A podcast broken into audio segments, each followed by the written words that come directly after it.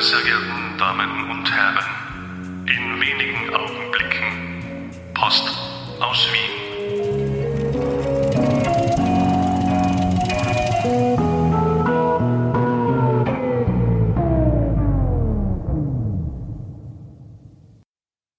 Liebe Leute,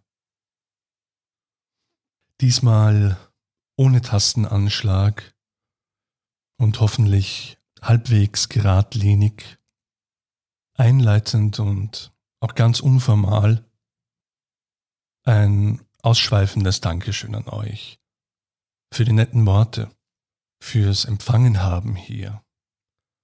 Ja, quasi over the air.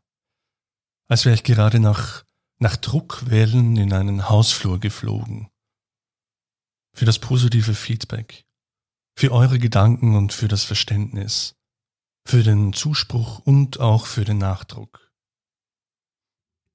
Wobei es, ähm, und das will ich anmerken, auch bereits passierte, dass man der einen Person oder der einen Identität hinter diesem Menschen mit diesen meinen Gedanken und Worten einmal oder sogar mehrmals auf die Zehen steigt.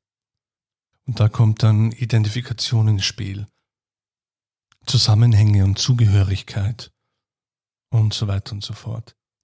Alles ein Teil des, des eigenen Erkenntnisgewinns, und so haben all die unangenehmen, spontanen Piekser von mir ja auch ihr Gutes.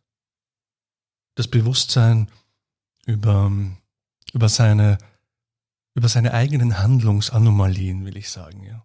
Über den Verlust und über das Scheitern.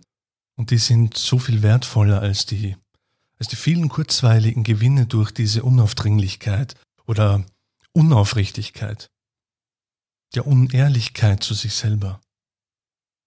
Es ist immer um ein Vielfaches schwieriger, ehrlich zu sein, vor allem zu sich selbst, als im Gegensatz dazu äh, zu seiner Umwelt. Und manchmal nimmt man das dann gar nicht mehr wahr. Manchmal ist man dann gar nicht mehr Schauspieler, sondern man ist selbst schon eine ganze Bühne oder ein eigenes Theater.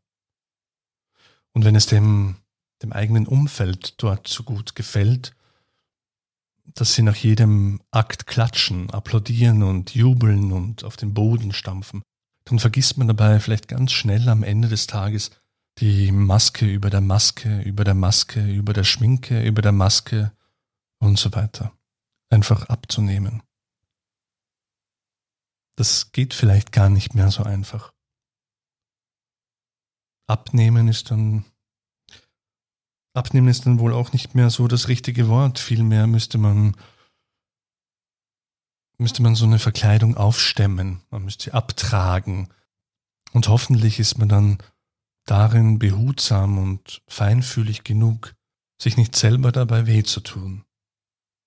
Und vor allem stark genug, danach anzuerkennen, was man sieht und was man spürt. Nämlich dieses zart rosane, babyhautweiche Mann selbst, das man vielleicht vermisst hat oder an das man sich kaum mehr erinnern kann. Oder, oder aber auch das verfremdete, verschreckende Bildnis, das man als, als verschwommene Deformation gar nicht mehr sich selbst zuschreiben will.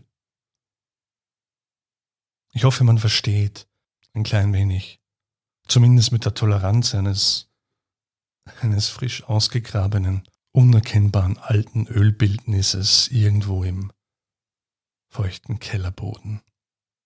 Und schnell ist man dann, wenn es um, um Extreme geht, auch in der Welt der Sexualität.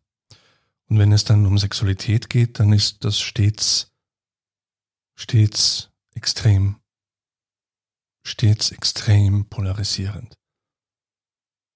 Vor allem, wenn man damit also rückschließend mit einem selber vielleicht nicht ganz zufrieden ist, dann nimmt es mehr Platz ein, als gesund sein kann. Und das Thema lebt dann förmlich so zerstörerisch wie eine heiße Kugel Sonne mit ihren immerwährenden Eruptionen und Explosionen nebenher mit. Und wenn man nicht gut aufpasst, verbrennt man sich selbst sehr schnell und auch nachhaltig.